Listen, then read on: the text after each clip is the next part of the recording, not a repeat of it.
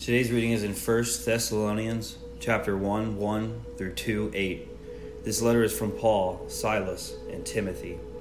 We are writing to the church of Thessalonica, to you who belong to God, the Father, and the Lord Jesus Christ. May God give you grace and peace.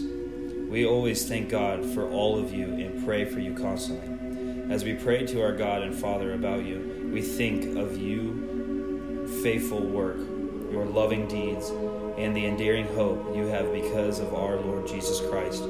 We know, dear brothers and sisters, that God loves you and has chosen you to be his own people. For when we brought you the good news, it was not only the words, but also the power. For the Holy Spirit gave you full assurance that what we said was true. And you know of our concern for you from the way we lived when we were with you so you received the message with joy from the Holy Spirit in spite of the severe suffering it brought you. In this way, you imitated both us and the Lord. As a result, you have become an example to all believers in Greece throughout both Macedonia and Achaia. And now the word of the Lord is ringing out from you to people everywhere, even beyond Macedonia and Achaia. For wherever we go, we find people telling us about your faith in God. We don't need to tell them about it, for they keep talking about the wonderful welcome you gave us and how you turned away from idols to serve the living and true God. And they speak of how you are looking forward to the coming of God's Son from heaven. Jesus, whom God raised from the dead, he is the one who has rescued us from the terrors of the coming judgment. You yourselves know, dear brothers and sisters, that our visit to you was not a failure. You know how badly we had been treated in Philippi just before we came to you, and how much we suffered there. Yet our God gave us the courage to declare the good news to you boldly, in spite of the great oppression. So you can see where we are not preaching with any deceit or impure motives or trickery for we speak of messengers approved by God to be trust- entrusted with the good news. Our purpose is to please God, not people. He alone examines the motives of our hearts. Never once did we try to win you with flattery, as you well know. And God is our witness that we were not pretending to be your friends just to get your money. As for human praise, we have never sought it from you or anyone else as apostles of Christ, we certainly had a right to make some demands of you, but instead we were like children among you, or we were like a mother feeding and caring for your own children.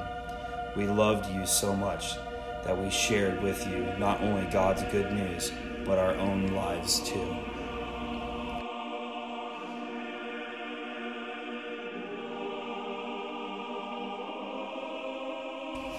This week's Bible meditation is on James 4 4.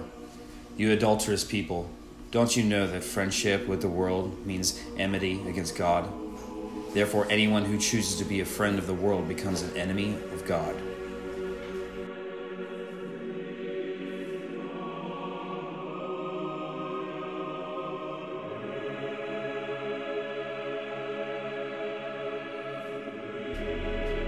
No one has ever been able to bear the preaching of the gospel. They will either turn against it with the fierceness of an animal or they will be converted. Throw yourself upon Christ. Trust in Him. Trust in Him. We are not called to build empires. We are not called to be accepted. We are called to glorify God. Eternity. The day you stand in those granite halls before the Lord of glory and kings. The greatest men on earth are divided and split and called. Some cast into eternal hell and some invited into eternal glory. Live for eternity these Olympians, how, how majestic they are, but only for a moment. They start training when they're four and five years old. They never do anything but train until they're 22. They run a nine second race for a medal they hang up, and that's it. Cannot you give equal for eternal things? There is one there who is infinite in glory and you will spend an eternity of eternities tracking him down, and you will never get your arms even around the foothill of his mountain. I can't live like this anymore. I can't live just reading books. I can't live just reading about revivals and about people who knew somebody who knew somebody who knew somebody who knew you. So many different things you want to know and do, and all the books. Get out a book on God. This one. For it is for this we labor and strive because we fixed our hope on the living God. This is not some martyr thing in which we uselessly give our lives to nothing only to be pulverized without hope. No! We serve God and God will honor us. We have fixed our hope on that, and that gives us strength. Strength.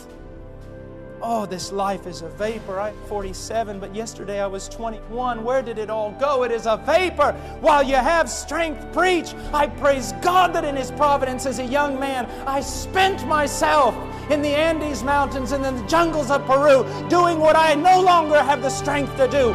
While you are a young man, while there is strength in you, labor with all your might. Take those stupid video games of yours and crush them under your feet.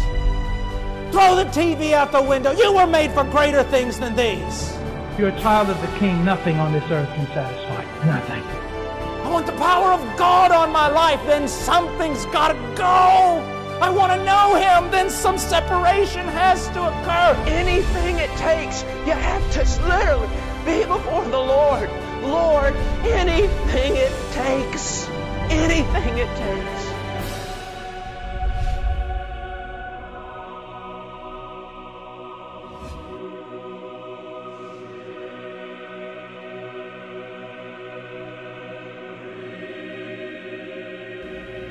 Psalm 79, 1 through 13. God, pagan natives have conquered your land, your special possession. They have defiled your holy temple and made Jerusalem a heap of ruins. They have left the bodies of your servants as food for the birds of heaven. The flesh of your godly ones has become food for the wild animals. Blood has flowed like water all around Jerusalem no one is left to bury their dead. We are mocked by our neighbors, an object of scorn and diversion to those around us. O Lord, how long will you be angry with us? Forever? How long will your jealousy burn like fire? Pour out your wrath on the nations that refuse to acknowledge you, on kingdoms that do not call upon your name. For they have devoured your people Israel, making the land a desolate wilderness. Do not hold us guilty for the sins of our ancestors.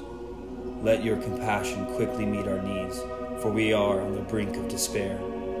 Help us, O God of our salvation. Help us for the glory of your name. Save us and forgive us our sins for the honor of your name. Why should pagan nations be allowed to scoff, asking, Where is their God? Show us your vengeance against the nations, for they have spilled the blood of your servants. Listen to the moaning of the prisoners. Demonstrate your great power by saving those condemned to die. O Lord, pay back your neighbors seven times for the scorn they have hurled at you. Then we, your people, the sheep of your pasture, will thank you forever and ever, praising your greatness from the generation to generation. Proverbs 24 30 through 34.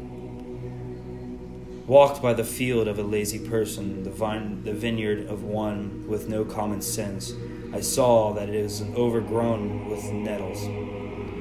It was covered with weeds. Its walls were broken down. Then, as I looked and thought about it, I learned this lesson. A little extra sleep, a little more slumber, a little folding of the hands to rest. Then Poverty will pounce on you like a bandit. Scarcity will attack you like an armed robber.